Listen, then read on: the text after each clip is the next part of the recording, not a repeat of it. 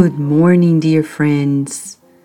One more day with our Master Jesus, calibrating our lives to be co creators in love.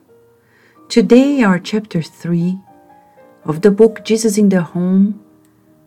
Neio Lucio through Chico Xavier explains to us that once in a meeting, Jesus was answering questions and Sarah was one of the, per- the people asking questions.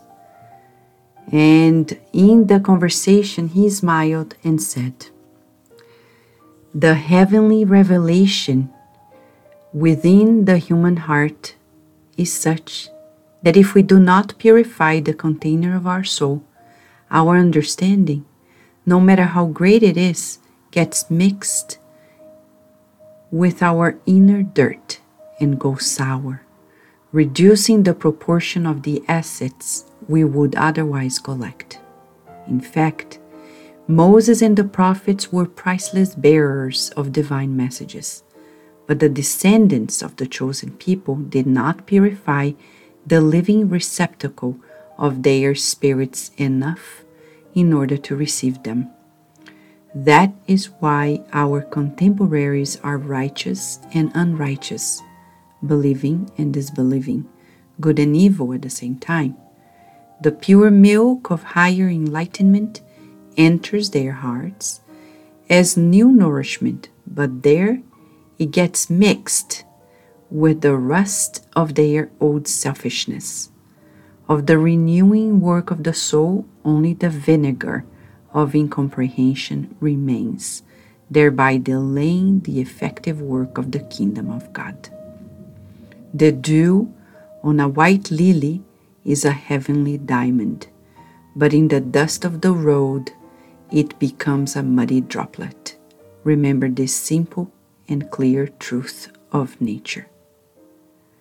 How kind and beautiful this analogy brought by Jesus when he talks about the dew on a white lily that sparkles like a diamond, but the same dew on the dirt of the road resembles this muddy droplet. And this is ourselves. We need to cleanse the heart.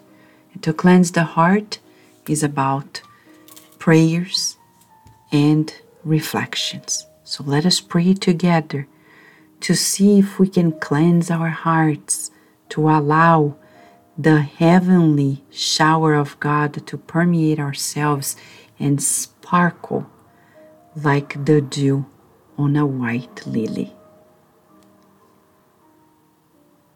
Dear Mother, Father God, we're so grateful for Jesus' teachings and especially for the invitation today to cleanse our hearts so we can reflect the beauty of your love through our thoughts, through our feelings, through our words, through our actions, seeking the good and believing in the good always. We pray that our homes receive your blessings and multiply them. That our neighbors also feel the blessings of your love. We also pray that our work relationships be truly enveloped by your loving light. That our children and their schools be enveloped by true protection, and that all the hospitals, nursing homes, homeless feel the healing vibrations of your love. And our planet be embraced by your loving providence, as we know that you never forsake us. And as Jesus said once, we here repeat Lord, who are in heaven of our hearts, hallowed be thy name. Thy kingdom come, thy will be done on earth as in heaven. Please give us, O Father, our daily bread, and protect us from temptations. May we forgive all those who offended us as we want to be forgiven. For thy is the kingdom, the glory, today and always, and so be it.